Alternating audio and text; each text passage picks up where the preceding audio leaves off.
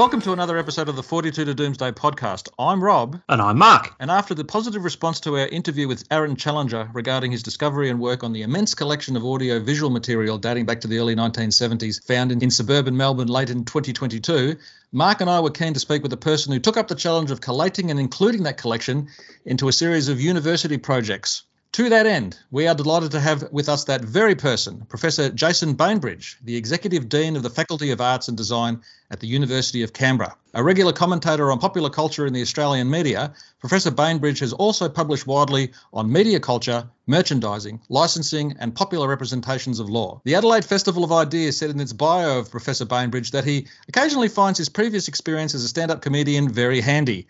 Jason, welcome to the podcast. And has your sense of humour helped you cope with a massive task of collating this collection? I think it has. Hello, Rob. Hello, Mark. Yes, I think the, the sheer volume of material means that you have to have a very good sense of humour, I think, to think that you're actually going to get through it in your lifetime. I think it's yeah. When Aaron contacted you, did his uh, word picture adequately describe the size of what you were about to take on board? No, I don't think it did. I mean, he used words like vast and volume and massive. It wasn't enough to really convey the sheer number of tape and recordings that, that were part of the collection. Now, we are a, a Doctor Who podcast, so we're going to torture you slightly with some Some uh, questions about your uh, your introduction to the show before we move on to the real reason we've got you on. Jason, tell us about your first Doctor Who experience, when you first became aware of the program and when you made that journey from casual watcher to a dedicated fan. It was really because of my dad. My dad was a fan of the show. So as it is for a lot of Doctor Who fans, I think it's some of my earliest memories are of um, things like the Green Death and the Ark mm. in Space and the Sea Devils coming out of the water, which I think is a classic one for, for a lot of people. So it really was that kind of um, tradition, just being part of the, the A B C with that regular nightly schedule.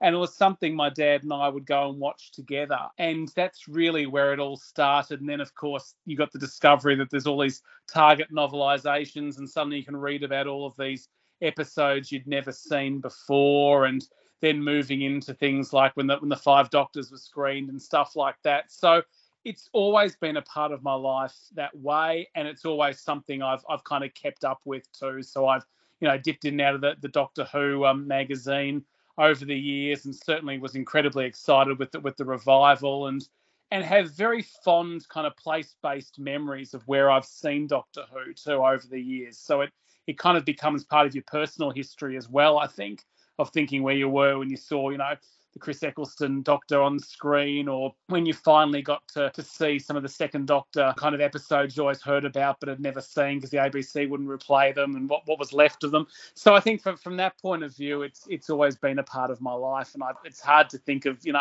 life without Doctor Who in many respects. Jason, in terms of what you currently do now, you know, with your examination, I suppose, of popular culture, was Doctor Who that gateway to to, to a, a vaster field of uh, of that sort of thing, or? I think it was. There's a couple of reasons. A few people have said this over the years. I mean, Doctor Who is one of, if not the most, researched television shows that was ever made. I mean, there's just so much mm. information you can find about the production of it, let alone, you know, As, as a kid poring over the Doctor Who technical guide and all the kind of spin-off books that would give you all the details and the different types of Daleks and things like that.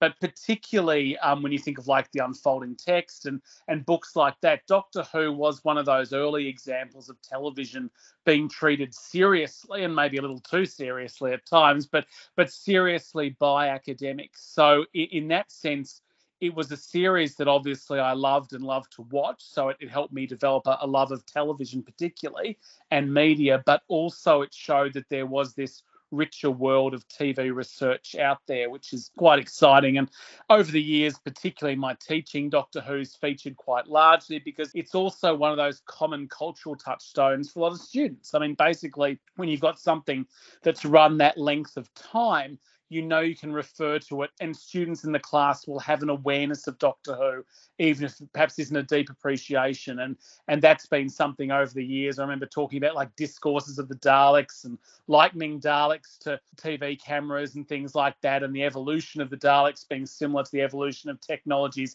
It's a great sort of common language with which to engage the students, because often their parents knew Doctor Who and they, they know an iteration of Doctor Who. You don't make the students watch it in class? No, not as much. Funnily enough, a few of the, the revival series, we have used discrete episodes of at times to highlight various concepts, but the older series, not as much. Can you give us an example of some of those episodes you showed to the students to sort of explain some of those concepts you're talking about? I'm going to disgrace myself by forgetting the names of a couple of them, but um, certainly a few of the Dalek episodes have been great. I mean, the um, Return of the Daleks in that in that Dalek episode mm, yeah. uh, was a great example, like, of building tension and kind of mm. ratcheting up that that suspense. But there was that that episode, which is the fans don't love that much, I know, but it was a a good example of kind of media and media control, which was the one um, on station... Oh. The Long Game. Yes, The Long Game. We did use that a couple of times uh, for examples, and I think that that worked well because a lot of that, particularly the Russell T Davies kind of era of Doctor Who, really was reflecting on technology and media and and change, and it was quite self-reflexive. And, of course, you know, you're always looking for interesting hooks to talk about media change and media power and media control. And, you know, a Doctor Who example is often more lively than than kind of talking about Rupert Murdoch. Um, perhaps, perhaps slightly less horrifying, but um, lively to engage the students, I think, in that way. So they were There are a couple of the, the modern episodes that we that we use, and even um, you know, talking about like sat nav and stuff like that with uh, the Sontaran Stratagem and stuff like oh, that. Yeah. There was a few good examples, and, and that kind of carried through the Stephen Moffat era too. But but it was helpful to talk about media and technology in that way. What is it, do you think, about Doctor Who that provides such fertile ground? Uh, is is it more uh, capable of sustaining, you know, a, a subject like, you know, what you've taught than, say, something like, I don't know, Babylon five or Star Trek or or even something in the comics, in, in, in you know, Marvel or, or D C or any of the independent comics that are out there? I mean, look, all science fiction, of course, reflects on on the present day, but I think Doctor Who actually being set often, particularly in the revival series in, in contemporary London, was quite helpful for making the um, ordinary strain, in a weird way, almost a David Lynch type of way, but putting it through a science fiction filter. So making us think about broadcast technologies, for example. I mean, I mean the, the science was bad, but that notion of of the Daleks when they were in um, was it New York in the in the thirties, I think it was, and they're actually able to broadcast their D N A. So that that then gives you a springboard to talk about what is broadcasting, how does that work in that way, talking about, um, you know, uh, internet technologies and, and kind of evolution in that way. So I think it's it's that kind of relationship to the contemporary age that you don't get as much in Babylon five and Star Trek. It's all metaphor in Star Trek and Babylon five because it's set in in a in a projected future, whereas Doctor Who, you're actually in the current age. So you've got the metaphorical layering of the alien or the monster of the week or things like that, but often it's speaking to something in a contemporary setting. And I mean, you know, as you, you guys both know, I mean, that goes back to the, the Green Death and, and kind of, you know, all sorts of, of, of um, monsters as metaphors in that way. And I think that's where Doctor Who has been kind of a pioneer, that later series like Buffy, and, and that was celebrated for kind of using the monster as metaphor, but Doctor Who was doing it a lot earlier, and it makes it relevant, I think, to the students in that way. And I think the other thing we we kind of almost miss now is just how much of an event Doctor Who um, was when, when with that revival. I mean, it was just a, a massive, massive success. And I remember that kind of weekly iteration on the A B C. I was I was teaching in Tasmania at the time. And, you know, there was that real excitement week to week of what was going to happen on on um, on Doctor Who. And that was shared amongst the students. It was shared amongst the staff. There was that real sense of a, of a cultural moment, I think, with that revival of Doctor Who, which, despite the, you know, the waxes and wanes in quality, I mean, you know, one thing that, that Russell T Davies did so well, and I think it's exciting to see him come back, is that he made that really event television, and I'm hoping that we can see Doctor Who scale those heights again. Of all the modern showrunners, Russell T Davies, uh, the way he approached the series in his first uh, run sort of provides that material that you've that I'm sure you've utilised uh, in, in teaching. Uh, would that be right? I mean, he he has that background. I mean, if you watch, say, The Second Coming, it's the it's the effective the return of Christ to modern day. I mean, and the modern series. His his focus and concentration on, you know, people living ordinary lives in, in modern day London sort of seems to indicate that that is well that's a, that's a an approach that is very popular with the viewing public. Yeah, I mean, he made it relatable. I mean, he obviously talked about the the kind of Buffy model as, as informing that too, but just the the kind of clever production decisions he made, and as we know, some of them were were kind of forced, I think, behind the scenes by by what rights the B B C had at the time. But I mean, not opening with the Daleks was just such a great idea because it built up the Doctor again as a character. Those nods to the past with obviously bringing back Sarah Jane and, and K nine and, and things like that. But never... It never felt like fan service. It was a nod. And he was able to kind of maintain that balance between, you know, providing the, the references to the past, but also then providing a new dimension on these characters for a current audience. I mean, excitingly, you can have fans that have never gone back further than the Christopher Eccleston era, but then you've got this generation of fans that go, oh, wow, there's this whole wealth of material I didn't know about. And I think that's the sign of a terrific revival and a really great showrunner, that you can maintain that interest week to week. Before we move on to the material itself, just so that uh, our listeners have a better sense of, of the sort of work and teaching that you do, tell us tell us about media studies. Tell us about the sort of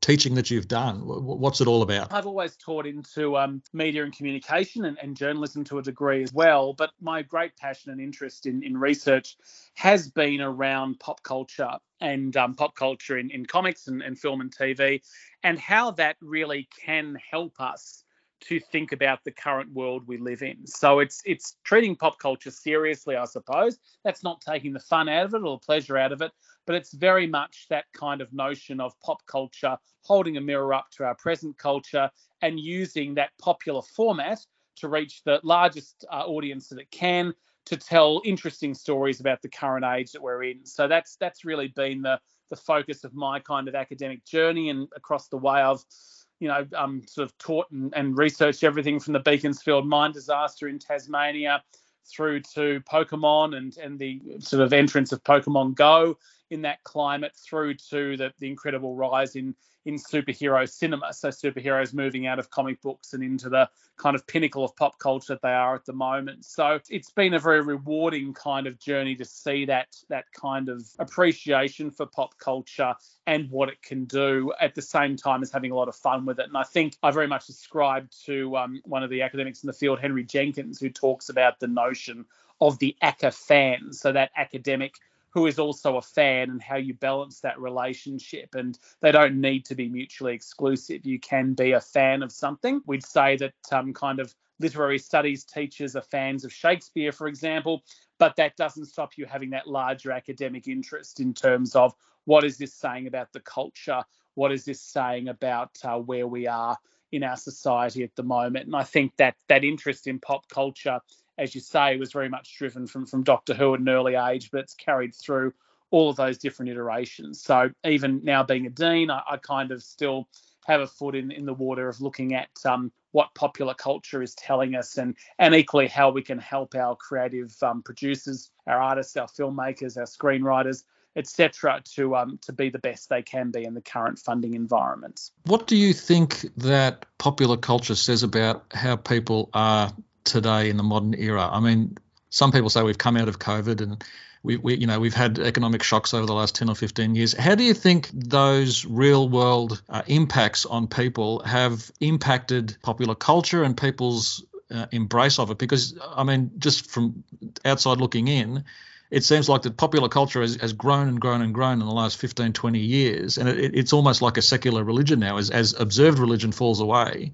Yes. We've got people going in, in their tens of millions to see the latest, you know, the Avenger movies, for instance, which are a mm. huge cultural moment, I suppose. Look, I think you're absolutely right. I mean, certainly, and we saw this particularly during the, the COVID years, and I know it sounds like I'm putting them in the past, and COVID is still very much with us, but I suppose the lockdown years, for want of a, a better term, I mean, we saw an incredible resurgence in nostalgia and people kind of looking at escapist. And I don't mean that in a kind of necessarily bad sense. Um, obviously, it was a very difficult time, but an escapist culture in terms of returning to those kind of cultural touchstones, which meant a lot to them, whether that was kind of, you know, a nineties sitcom or Doctor Who. I mean, there was the great example, wasn't it, in, in England of the Doctor Who kind of viewing parties and stuff like that mm. that were happening during that time. So there's been an enormous resurgence in, in nostalgia um, for people, and that even tracks through to things like um, collectibles and eBay, where we've seen, you know, the prices of, of nostalgic items sort of increase in value during that time as people have wanted perhaps to connect to a time which was better than what they're currently in, or to connect to a sense of stability and certainty that these, these franchises can provide. But I think that notion of escapism over the last um, few years has become incredibly influential in terms of what Hollywood um, is greenlighting now and things like that. I mean, you know, the drop in interest in, in, in other forms of adult cinema, for example, in favour of blockbuster after blockbuster after blockbuster. And I love the Marvel films, I'll, I'll say that straight out, but it is a concern that that push towards escapist popular cultural narratives is at such an extreme that it is hard to get some other other films greenlit now and other other series greenlit as well. So mm. you kind of have a, an embarrassment of riches on the one hand, but then a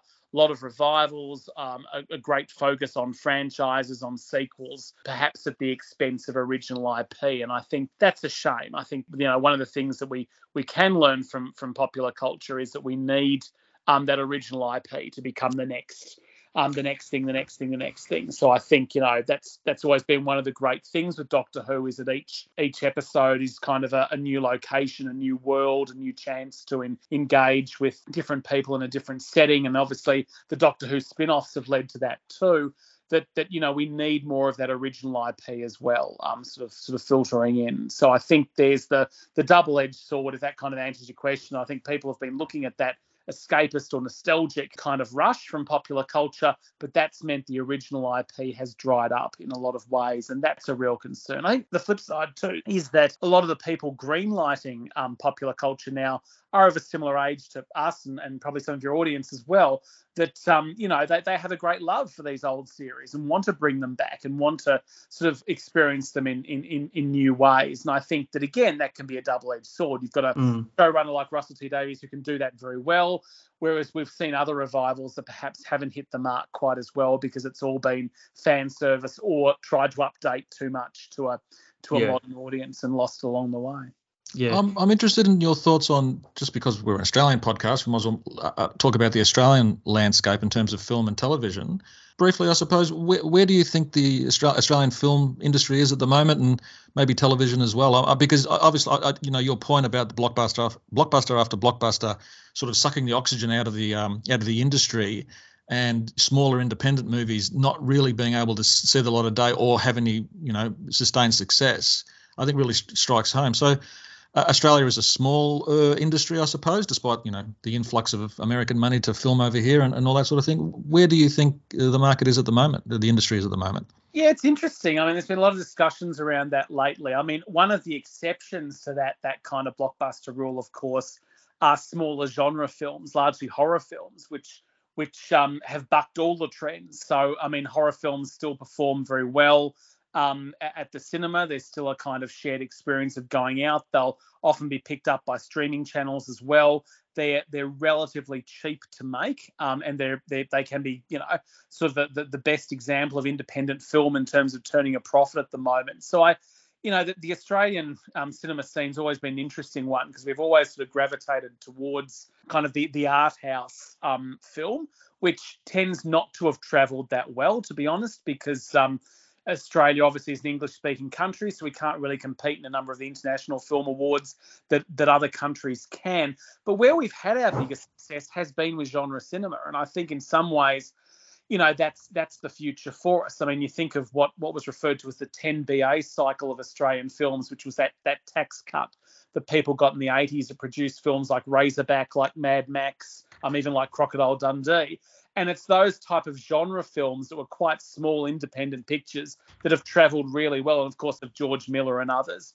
So that that's one way I think the industry could go again. Um, Sissy was a good example of that, a, a horror film that was produced in Australia recently that did quite well internationally as well, and um, actually was, was produced in, in Canberra. So I can speak to that, being based in Canberra. But um, that was a good example of, of a genre film that way. The other option, of course, is the kind of Baz Luhrmann, is big blockbuster um, films, often with maybe an American lead or two, but using Australian crews. So, you know, this is where Australia has benefited in the past from, you know, providing kind of the background for the Matrix films or the Star Wars prequels or things like that. You lose that sense of Australianness, but you have quite a healthy industry because you, you're using Australian crews, Australian special effects. So there's a couple of ways we could go, but personally, and maybe I'm a bit biased too, um, being quite a fan of horror films, I think sort of the, the genre film would be a great way for the Australian uh, cinema to go, and I think we can do that. And even if you if you call films like The Dry, the Eric Bana mystery film, the example of a of a genre film being a mystery-based film, I think that you have some great examples there, and that could travel really well and be quite healthy for the industry. I recently picked up in the last few days from a, a charity shop a, a book on, published in the late seventies or very early eighties, uh, based on some cinema paper articles that looks at the resurgence of the Australian film industry in the seventies. And I was just flicking through it, and you see, you know, movies like Don's Party. Uh, it, it covers the different genres that, you know, of the film industry. So Don's Party from seventy-six and, and Patrick and uh, yes. and all those sort of things. So, uh, you know, a classic horror film from that from that particular era, uh, Picnic at Hanging Rock. So there clearly was a golden age, a golden age of sorts in the in the seventies. And one hopes that something similar is coming up or around the corner for Australia, or Australian cinema at least. Yeah, very much so. And I think that that kind of genre cinema can operate very well at the moment, because obviously it is such an uncertain time in cinemas in terms of streaming, in terms of what will bring audiences in, that, you know, a lower cost film that's well produced, um, that has a good hook, and often um, the kind of genre film like Picnic at Hanging Rock, like Patrick, do have those very strong hooks to bring in an audience. They will perform well. So I think there's a real opportunity for Australia. It just depends on whether we get too hung up on trying to just produce one genre of film. And I think it, it's more exciting if we can have that diversity. And I think that diversity of genre films would be would be a great way to be competitive in that space. And certainly I know that the funding bodies in Australia are looking at different ways of funding films along that way too. Because even in the nineties, there's some great films like Muriel's Wedding and Priscilla, Queen of the Desert as well. So when we do do hits, we do them really well, and they do export extremely well. So those smaller ones just don't, unfortunately, just don't get that um, visibility, and especially when they're being swarmed by, seems to at the moment, back-to-back, wall-to-wall superhero films. Yeah, exactly. And I think I think the other avenue for Australian films too is is in streaming. I mean, that's that's where we've seen um, some good pre-sales um, that help the production of films, that they kind of sell the streaming rights quite early on, mm. and that's where you're you're getting multiple channels and and more people actually, you know, um, looking at at the, at the product. So I think that does allow for some smaller films, because arguably that's where a lot of the um, more adult cinema in terms of, of dramas and, and, and non-superhero, non-genre films are going, is streaming. So I do think there's a good um, good aspect in terms of streaming for Australian films too, internationally, and that's where being English language, I think, helps us in some ways too, to get onto those larger streaming services. But certainly we've seen some successes lately with with Amazon and Stan locally, obviously, and Netflix as well, um, mm. of people selling content on there, and that that helps. I mean, you know, that's that's the other interesting thing, of course, is whether we're talking about film as in is in cinema anymore, or whether it is actually in the in the kind of streaming space. So lots of opportunities, but I but yes, it's an interesting time, and I think, look, if we were having this discussion in, in L A, there'd be similar discussions there around, you know, oh, what what's happening with these T V shows that are commissioned and we film a season and then they're dropped and never aired to get the tax break. I mean, there's a lot of interesting things happening at the moment as people try to navigate this new environment. So it's not just Australia that's that's struggling to find its its place with the new technologies. And maybe the days of the blockbuster instantly recouping money are gone, because you look at the Shazam, it's come out, that's sort of, they're saying it's bombed, and the Ant-Man film, maybe they're more slow burners in terms of recouping the money now, because people just go, I'll just wait for streaming. Yeah, I think that's it. I mean, it's also too early to tell how much people have got used to that during the COVID era as well. Mm. Um, you know, so much was made available online. Um, it, it, it is that kind of reluctance. I mean, certainly we've seen that anecdotally. I don't think there's there's firm evidence yet, but we've seen it anecdotally with Disney Animation, for example, that Disney Animation has not performed as well Um, theatrically since COVID, because people yeah. got used to seeing, you know, Disney Animation on a streaming service. And in fact, when you've got very high quality animation like, you know, Guillermo del Toro's Pinocchio on Netflix and stuff like that, that is is made for streaming, I think that throws certain genres into question of how they'll perform at the cinema. And certainly, you know, there's there's a lot of blockbuster films now. So, you know, some of them like Shazam, you know, aren't going to do well. And there's that kind of feeling that if it hasn't made it in the weekend, it's not going to make it. But I think you're right. Over time, when it comes to the streaming services, we'll see that that revenue build and things like that. Although I must say I had no interest in, in Shazam two. I, I, I like Helen Mirren and Lucy Liu, but it just looked odd with them walking around with big staves, waving at things and C G I dragons popping up. So I've got to say I wasn't I wasn't front row for that when it came out. No, I think there's a bit of superhero film fatigue at the moment, no matter how they spin it. I think it's, as you said, I think people are looking for different sort of I P at the moment, and uh, I'm looking forward to see John Wick four this week, so there you go. Yeah. Bit of mindless violence as opposed to people flying around in cages.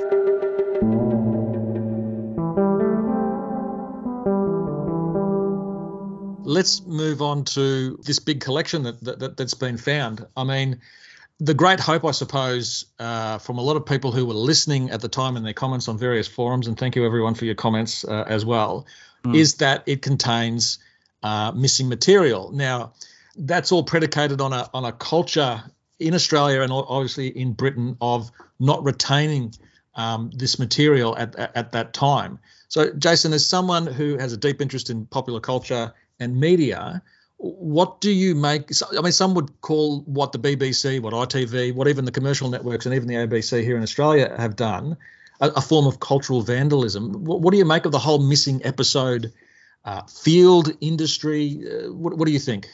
Well, look, I, look, there's a, there's a few things to say on this. So yes, I mean, obviously, as a, a media academic, um, particularly someone who values media history and and and you know actually having access to those those original um, recordings. Um, you know, it is a form of cultural vandalism from our perspective. But I think at the time, television was seen as a disposable product. I mean, mm. you know, it, it wasn't meant to be. Certainly the idea of even even videotape or or um, D V Ds or actually making a, a profit from, from actually um, commercialising content and, and selling it in a packaged format was that far beyond what um, the B B C or the A B C or any other Um, networks would have had at the time, that there was just no conception of the value of what was being lost. And of course, if you were to talk to people in the archives of these institutions at the time, they'd say, well, well, we were doing the right thing. We were trying to hang on to these news reports or, you know, this recording of this, this sporting event and things like that, because that was how they valued culture at the time. It, it comes back to my earlier point that that not the popular culture was necessarily devalued, but it wasn't seen to be as important as the big cultural events. And of course, the great irony is those big cultural events are preserved in any number of ways, not just through kind of television recordings, whereas an episode of Doctor Who only existed as an episode of T V. Therefore, if you don't keep that, it's very hard to, to maintain it. So I think from our position, of course, it's a, it's, It, it's very much a, a form of cultural vandalism, and you can only think of of the loss and the lost shows we have, um, you know, that that just haven't been retained. Um, but but I think from the perspective of the time, they probably thought they were doing the right thing, and you know, it comes down to whether you can judge someone another age by by your standards. So as much as I'd love to have complete runs of, of Doctor Who and Adam Adamant and all sorts of of, of, of British telefantasy series, particularly.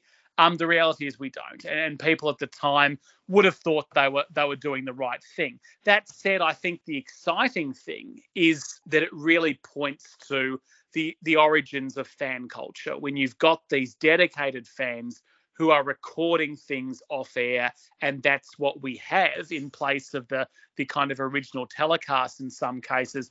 That to me is is also exciting in its own way, to think that that level of fandom was there, that that embrace of new technology as it was at the time was there, and that's mm. what we have. So it's it's a double-edged sword. It's probably not the the straightforward answer you were hoping for, but I think, you know, of course it feels like cultural vandalism to us, but at the time, television was disposable. Pop culture was particularly disposable. The people making those decisions thought they were making the right call. And obviously, we'd all be, be howling them down now and saying no if we were there. that's that's where we find ourselves. It's interesting, though, because like Doctor Who, we don't, obviously don't, don't have a complete run, where Star Trek you do. Mm. And to me and a number of people find it much more interesting that, I know it's awful that they don't exist, But the fact that they don't exist actually gives us more interest in it. You know what I mean? And, and there's always yes. like, oh, what if it'd be great if it came back? Oh, we've got this material, this material. Did it actually look like this, or was it something else? So it's all those guessing games in terms of what that, that material was like on its transmission, as opposed to Star Trek, where you've got it all on tap. And and that's actually more disposable, really, than Doctor Who was back then, and other telefantasy shows as well. Mm. Because you're not taking notice of it. Yeah, look, I think you're right. I mean, part of the great attraction, I think, at least for me as a fan of Doctor Who, and I'm sure for, you know, talking to other fans, it's it's a common thing, is that notion of this enormous scope that Doctor Who has, um, whether it's it's even whether it, that episodes do exist, um, but you just haven't seen them at that point when they're on T V. And then, of course, now with the D V D runs and things, you've got more of an opportunity, and even the reconstructed stories. But that idea there's always something more of Doctor Who out there to discover and explore, I think, is a big attraction to it. And I mean, I I remember, you know, devouring the, the Target novelizations of the Dalek Master Plan, and just mm. trying to imagine, you know, that that particular those dele- those alien delegates gathered together with the Daleks. Now, I'm sure the B B C budget is nowhere near my imagination, but that that kind of, you know, really interested me and sustained me. And I mean, the, the joy of kind of discovering Patrick Troughton as the Doctor, and how wonderful, like, the episodes we have of his are, and the mm. reconstructions even are, was a revelation to me. I mean, Patrick Troughton, you know, I, I was kind of like just another Doctor to me. He certainly wasn't up there with John Pertwee and Tom Baker, but actually being able to discover that, and that's, I think, part of it. You're right. Part of the excitement with Doctor Who is that there's always that next discovery, and the mm. fact that some of it doesn't exist, Um, you know, but maybe out there, is even more exciting. It's, you know, it's it's kind of going back to Russell T Davies as the, as the showrunner, kind of creating these moments of excitement week to week. I mean, it's it's almost part of Doctor Who's history and, and future, isn't it? That we might discover another episode here, and suddenly there'll be a great revival of the Macra Terror again, or, you know, we'll be rediscovering these these old classics. So I think that's. That's part of the excitement with Doctor Who. You're right, in a perverse way. That's what that's what interests people. The material that you've taken custody of, Jason, um, what what what about it, or the prospects that it offered to you, interested you? I mean, why take on, you know, a truckload, literally, I suppose, of audiovisual material dating back, I suppose, to the early to mid nineteen seventies up until today?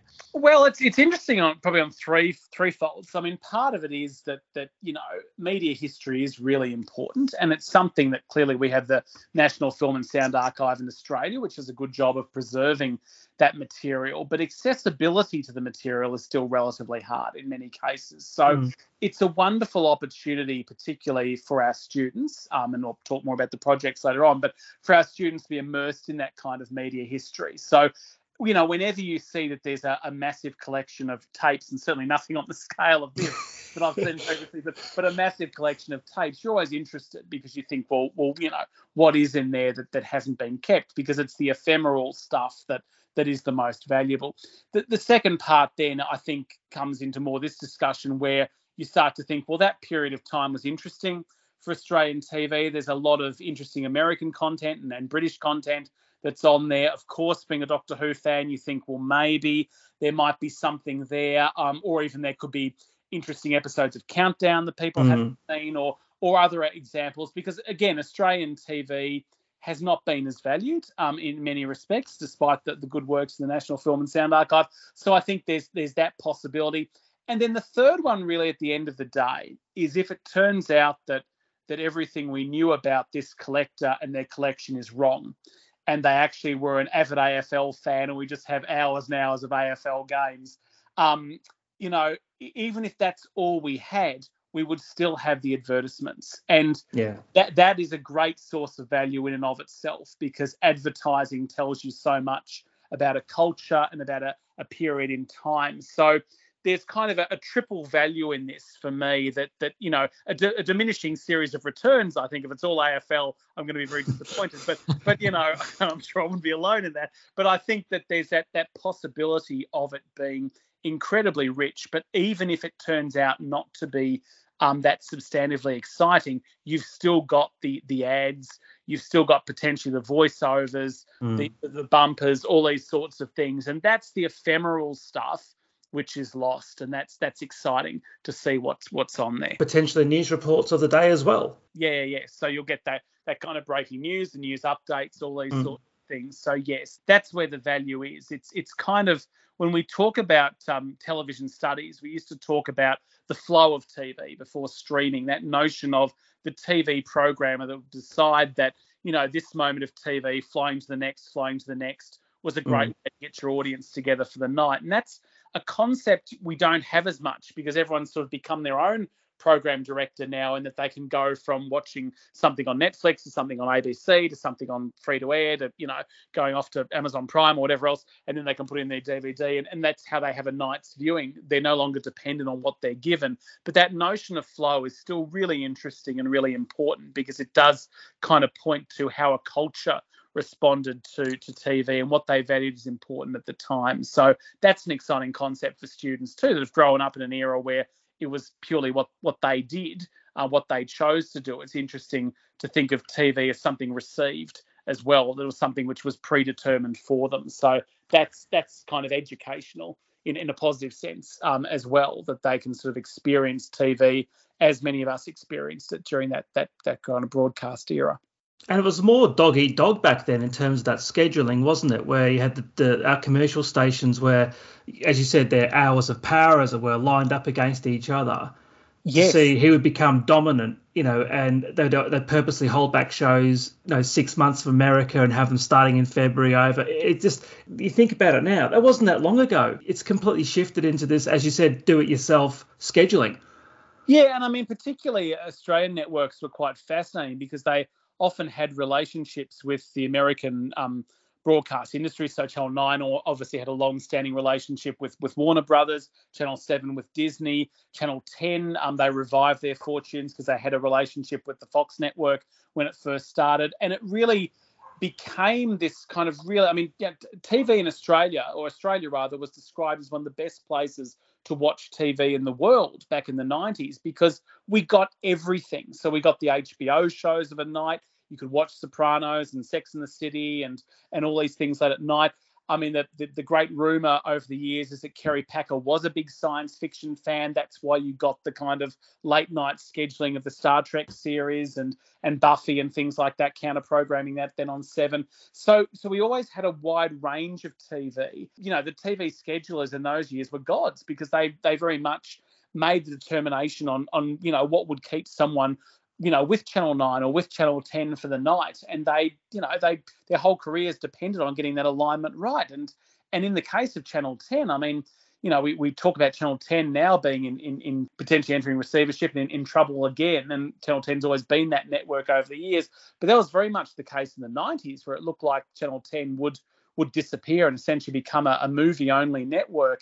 And it was their purchase of um some Fox programs, untested Fox programs, The Simpsons, The X-Files, and they got Seinfeld in a trade with, with Channel nine that really, you know, saved them. So, I mean, it was three American shows which turned that whole network around. So it, it was a very different time. And as you say, not that long ago. I mean, we're talking about probably the early two thousands before things started to to radically change in that space. Let's talk about practicalities, I suppose, uh, for for a moment. I mean, how will the utilisation of this material be integrated into the projects at the University of Canberra, Jason? I mean, who's going to be examining the tapes? What methods are they using? I mean, how are they going to be using it? Do you have players? Because some of these, some of this material is, you know, older than me, and that's ancient, basically. I mean, and how long do you think it'll take to work through uh, this fabled truckload of material? With the actual uh, recorded material, we got some players with it, um, some of which are working. And, and, you know, there's been a few a few people reaching out to, to me and the university sort of asking, well, when when is this sort of kicking off, these projects? I'd love to be part of it and all this sort of stuff. And part of it has been doing a bit of an audit of what we actually need and what we have to to play the material. Um, so we're we're in the process of wrapping that up now with the view that we'll start to launch projects um, through our website, uh, the University of Canberra website, from about the middle of this year. So that's really what we've been doing, because you're right, there's an incredible volume of material and, and variety of material that requires different playing systems. Um, so we've been seeing what works in what we've got there, what we need to get in, and equally how we set this up, because obviously, um, you know, it's it's going to be a, a long-term project, let me put it that way, or a series of projects to to get through the material. So that's been the big the big first step, has been actually auditing the, the equipment needed and making sure we've got that. And again, we're fortunate that um, in Canberra, we're close to the National Film and Sound Archive, and, you know, potentially would have access to their equipment. We haven't had to rely on that yet, but it's nice to know that that's that's there too. And so we'll be reaching out to our colleagues there at, at some stage to sort of look at, at what we're doing in this space. In terms of working through the material, I mean, that's one of the reasons why um, having it as a, as a university collection makes sense. It is a vast, vast collection um, of material that will take, you know, years really to get through in many respects. And this is why it lends itself to a variety of staff and student projects, because simply going through that many hours of recordings, uh, not knowing exactly what it is you're going to stumble across means that, that you know, you need a lot of eyes on this working through it. And that's where, as I say, it's possible that um, certainly uh, for our students, it's an opportunity to engage in a form of media research that they may not be used to, but is still highly valued, which is actually going through media content, identifying what's there, and then drawing some conclusions from it. So our, our early projects we're proposing from about the middle of the year will be probably more at the honours levels. They're year-long projects, which would be basically uh, media literacy and media content analysis, going through a selection of tapes, and we'll try and kind of gather those together as much as we can into, into the groupings from, from, you know, the indications we have, which range from some detailed notes on some of the tapes through to very little on a lot of others, um, into some sort of um, array. And then the students will work through those tapes um, and kind of start to talk about what it is they're seeing, that relationship to culture. So the idea will be that there'll probably be the best part of six months of kind of uh, analysis of what's on the tapes, which will also provide us with a guide to what's there. And then that will be followed up by kind of an exploration of how that connects to the culture of the time and what that means. So they'll have a complete project over the course of that year, and we'll also start to have a, a catalogue of the material that's actually on these tapes emerging during that time. Students will have some training in how to do that media analysis too, what to look out for in terms of dates and indications of time and period, as well as having a bit of a list of things to keep an eye out for, to be honest too. You want to make sure those kids aren't got on the label Doctor Who rubbish and throwing it in the bin. You want some like we've been there before. We just need some sort of supervisory eyes on this to make sure that uh, you know, nothing's being overlooked. I'm just interested, um, does the fact that this material exists and is in the hands of the University of Canberra, did that open up opportunities for for this sort of coursework? Or even if you hadn't had this material, would you still been able to do the same sort of coursework, but with, you know, different, perhaps more modern material? It would be different and be more modern material. And that's where I think the fact that it is removed from the students um, by, by decades, um, by many decades, makes it more interesting in terms of a, a process. Because, I mean, as I said, the, the, the modern era of T V is so different to these timeframes, so going up really to the early two thousands. And I think it's an opportunity for students to understand more around programming and flow and, and the cultural ideas of the time. Um, I think, yes, we we can do this type of analysis with modern television, but it's it's not really as rich in that way, because it's it's kind of that um, almost that that process of estrangement where they're taken out of the location and the time zone that they're comfortable in and presented with something quite different. That's what makes it makes it rich, and also encourages that research and reflection, because they are then researching a different period of time as well. So in answer to your question, yes, we we could do those types of projects, but not at this scale. Um, and and secondly, I think it opens itself up to longer term projects. So as I say, we'll launch with the honours sort of ones, because they're relatively simple to, to open up. Um, and then we'll look at exploring masters and PhD level ones as well as we start to work through the material. And it is it is worthwhile noting that that part of this kind of six months setup, which ultimately it'll be before we actually launch this um, and open it up to, to students and and you know the, the broader public, if if there is that interest there. Um, you know, basically we'll be pro- producing checklists of things to keep an eye out for as well. Um, and we have um, a range of cultural historians at the University of Canberra and digital archivists as well, as well as Doctor Who fans um, who are who are part of this sort of staffing group too, that will be able to provide um, information around that. So there will be very clear briefing packs for all our students going into this. Um, it, it's more to make sure that, um, as I'm sure your, your listeners will appreciate as well, the students have a project out of this as well. So if it if it does turn out that they're, they're not the student that finds the, the missing episode of, of, of Doctor Who in this particular way or or Countdown or something else, that they still have a valuable project in and of itself. Would you say that, that this material is unique within um, the media space, uh, you know, in terms of education in Australia? I mean, has the University of Canberra got a leg up on all the other, you know, universities in Australia that, that deal in similar courses? I mean, it, it sounds like you've got a really rich and vibrant, um, you know, look into the past that perhaps other universities may not have. Yeah, exactly. I mean, these these kind of archives are incredibly rich when you find them, and certainly I've never encountered an audiovisual archive like this. Um, our colleagues at the National Film and Sound Archive have said something similar, that this is an incredible volume of material that they really haven't seen this scale either. And I mean, you know, that they should know out of everybody. So yes, I think it's it's an incredible um, body of work uh, for the students and staff that, that you know, is relatively unique. I mean, to, to find someone, uh, a collection like this by someone who has been so dedicated to, to recording um, so much interesting material, or what looks like interesting material, um, certainly in the Australian context is incredibly rare. And I, I haven't I haven't encountered a, another collection like this, and I'm unaware of colleagues that have either. So obviously it was tremendously exciting for us, and just such a a great kind of bringing together of the university's strengths um, in kind of cultural history, in media and comms, and with that connection to the National Film and Sound Archive as well. So I just want to also reassure your, your listeners that, I mean, you know, we, we very much appreciate the privilege that we have in having this material, and we'll treat it with the respect um, that it's it's very much deserves uh, to go through it carefully. So we're we're very much aware of what treasures could be there.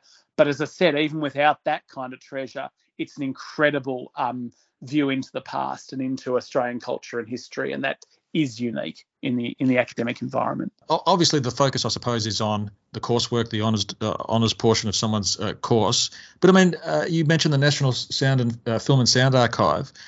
As you as you and your students work through this material, and as they catalogue it and record it, and and uh, and so forth, how do you, if you do, how do you intend to share your findings um, to the broader community, uh, even even if that broader community is a couple of hundred, uh, you know, uh, quote unquote nerds uh, who are interested in this sort of thing outside outside the university space itself?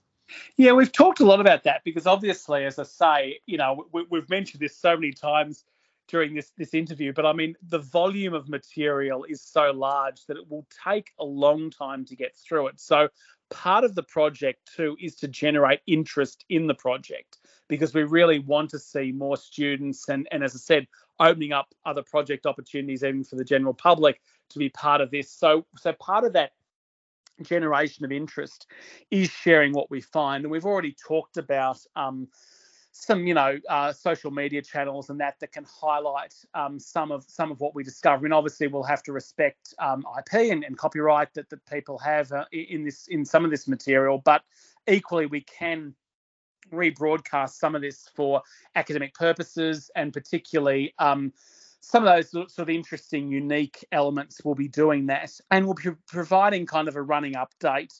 Um, and, and again, we've talked about different ways to, to do this, of what we find. So, so my hope would be that catalogue of material will become public as we kind of release it, so people will know uh, what's what, what what's in there actually, and what um, what is valuable, and what what we've discovered. And and you know, it could be Um, in the case of, you know, a recording of Star Trek, for example, it could be some of the ads that ran during that time, or the, the voiceovers that that happen, or the or the bumpers between the the ad breaks, and seeing what they look like in that in that kind of Australian context. So certainly, um, it, it's important to us that we share, uh, the, the you know what what's on here, um, partly to share it to to educate the audience of, of what's out there as part of that that notion of.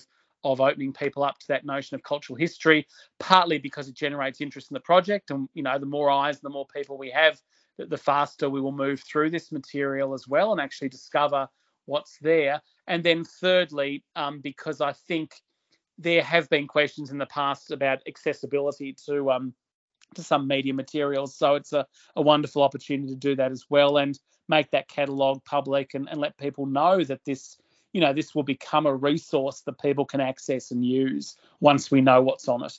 And so um, that's that's kind of the exciting second step with this, is that we will have this incredible archive of material um, that will be accessible to people. Your main conduit to the community in terms of what you your your students find would be through the website, I think uh, you mentioned before. Is that correct? Yes, yes. So we we we'll have obviously the University of Canberra website, and we can we can create uh, websites off the off the back of that, and also social media channels would be what we'd be doing in that space. But we have been looking at, obviously we will advertise the projects through the main University of Canberra site, but as students and staff take up those projects and start to work through the material, we'll start to provide those materials in uh, through our social media channels. And then, you know, if, if the demand is there, which I'm certainly hoping it is, then we'll actually have a kind of separate um, website that would be part of the University of Canberra, but would be devoted to this project and would be um, publicising the catalogue as we start to build that, but also some of the clips and material we've found. People who listened to our previous episode on this would have heard with, you know, increasing horror the, the large volume of material that was actually thrown out before Aaron was able to uh, basically stop that. But even so, I mean, th- there is a, a lot. You've used the words vast amount of material that's come up to Canberra. I mean, in your your initial examinations of what you got, can you put a figure on the number of individual units, tapes, reels that you've got? I mean, are we talking? Not it, it's clearly more than hundreds. Is it into the thousands? It's, it yes, must be look, into the thousands. It would be well into the thousands. Yes, yes. And these are long recording tapes. I mean, there are there are hours per each tape. So there are oh, really? thousands of hours of material. Yep, yep. I mean, it is it is vast. And I, I certainly appreciate, you know, that, and, and, you know, happy to take people up and see what we can do. But I mean, I know there are people, members of the public that have reached out. So, you know, I, I'm happy to help. Yes, and that's right. But people will be working on portions of this collection because it is it is so vast. And certainly, you know, it's it's tragic to think of what might have been lost. But, uh, you know, in the discussions I've had with Aaron as well, we sort of you need to focus on what's there. Exactly. Um, and, mm. and, you know, there's there's going to be a wonderful array of material there. And um, that's that's what we're kind of focused on at the moment. But yes, it is it is thousands of of hours basically is is what we're talking about. So, you know, this will be a multi-year ongoing project, and that's why we we want to build that interest in it. We want people to be engaged, and certainly we're open to, you know, people being part of the collection, visiting scholars and all sorts of things. You know, people engaging in that way, but it's important for everyone to understand this isn't, you know, something that even if people were putting, you know, eighteen hours a day in going through it, it's it's still going to take a very long time to get through this material. And the, the actual cataloguing itself of the material is variable, let's put it that way. So some some tapes are marked. Um, I've got no idea yet if if, if because I've been through all of all of the, even those, um, if if that actually matches the contents of the tape. But there are, you know, hundreds to thousands that, that aren't. So, you know, there's a lot of material here which we don't even know what it is until students and, and staff start to work through it. So that's what, what the kind of challenge is and the excitement.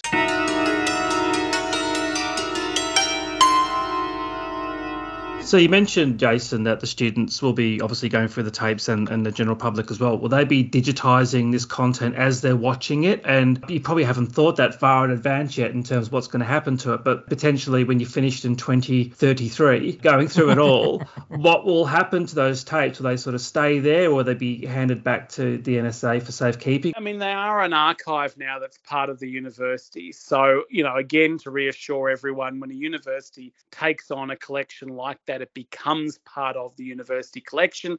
And similar to a number of museum collections, while it may not be visible all the time, it is always retained. They are now part of the university archive. And again, that's that's why we've taken this period of months to, to make sure everything is, is looked after and inputted into the university archive records that way.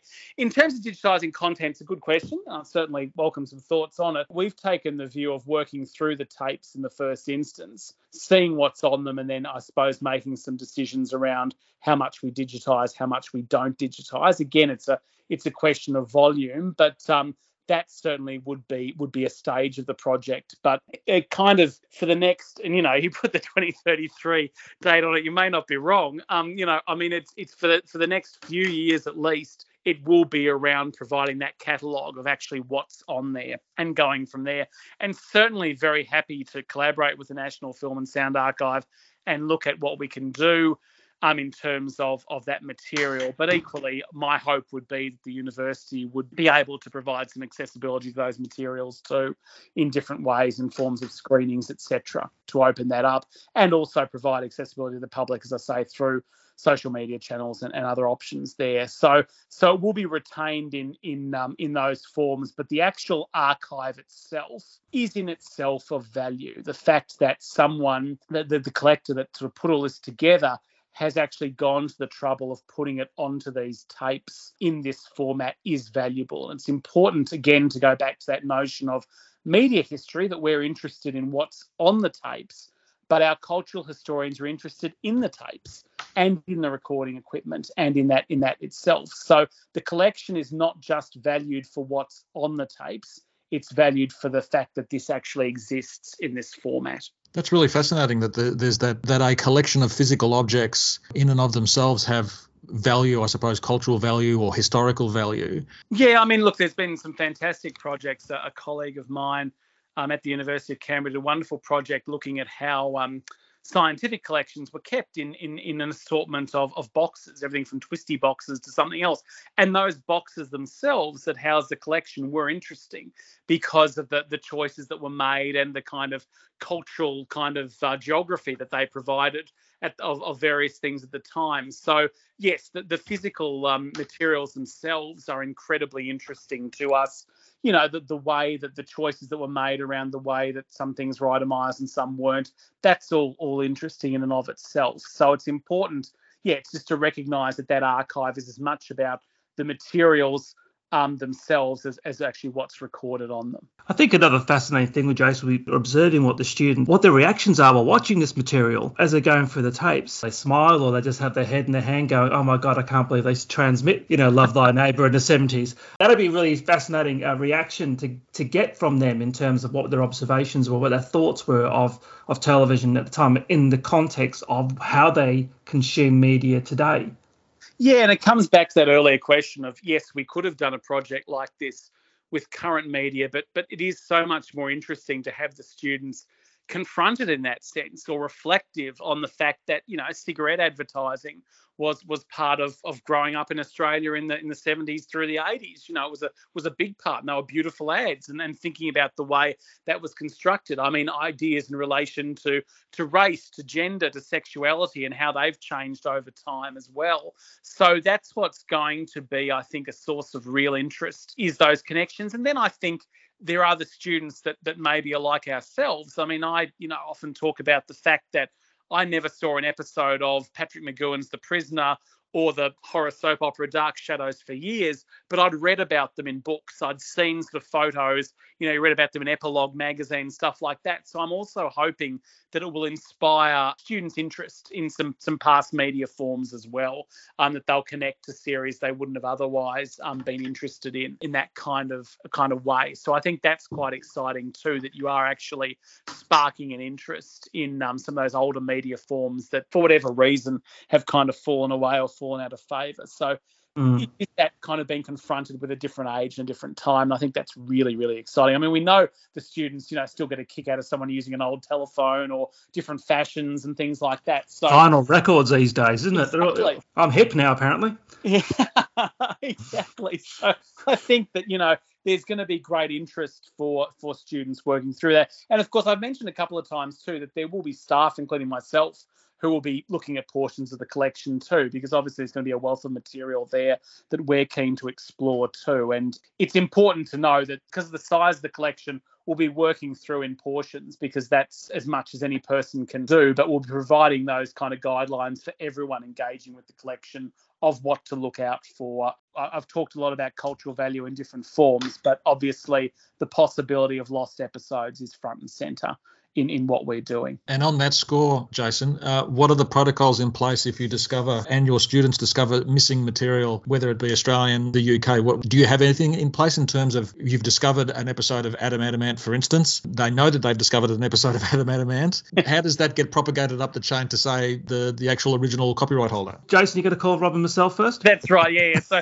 obviously after I've spoken to you, um, and we've all watched it together and there's a lot of whooping cheers and everything else, then yes, I mean, obviously for Australian content, we are fortunate to have the National Film and Sound Archive close by, so we've got a, a good second pair of eyes around that who can also put us in touch with copyright holders. And of course, for some content, that's quite hard. That's why I, I hope I'm not sounding evasive when I talk about making that content available online. But obviously, we have to navigate some of the copyright holders that do still exist and, and in some cases may not even be traceable. So we've got a good sort of sense check for us with the Australian ones. With the with the kind of um, English and American content, then obviously we, we've got a few connections and, and, and media bodies that we can go to there with that. I mean, it, it's fair to say that, you know, everyone will hear about it relatively quickly. There'll be no, no hiding anything away. I think it'll be a, a great moment. I think the interesting thing will be if something is found, who finds it? And you could have the, the interesting situation where a, a student in their twenties who's never been the most devoted Doctor Who fan in the world suddenly front page news because they've discovered a missing episode, but that's just part of it. But yes, we we we are putting protocols in place. And again, that that I hope explains to people why, you know, it has taken a while since the, the delivery of the collection to actually making it available for projects. We just wanted to get all of that in place before opening it up in that one. Jason, that's very comforting that you've got those protocols in place for the future. Um, I'm sure we'll all be listening and, and, and even viewing the website uh, with keen interest uh, come the time that it goes live. On behalf of Mark and myself, I'd very much like to thank you for coming on to the episode. It's really fascinating to hear uh, the sort of work that you do and how this this this collection will help inform it um, and your students for many years to come. So thank you very much for coming on. Thank you both. And I mean, you know, yes, very, very happy to, to keep everyone looped in. And, and also, as I say, if people want to reach out, find out how they might be part of the projects and things like that, very happy to have those discussions too. So it, it's an exciting time and a, and a great collection. So thank you both for having me on. You've just listened to another episode of forty-two to Doomsday, the podcast that loves talking about Doctor Who. We'd love to hear from our listeners. Please drop us a line at forty-two to doomsday at gmail dot com. We can be reached at facebook dot com forward slash forty-two to doomsday. If brevity is your game, we can be found on Twitter at forty-two to doomsday. Please check out our blog, forty-two to doomsday dot wordpress dot com, where Mark and I occasionally have something interesting to say. Aside from iTunes, you can listen to us via Stitcher and Player F M. If you enjoyed listening to us, leave a review on iTunes. As always, thank you for listening. Have a great week. We'll speak with you again soon.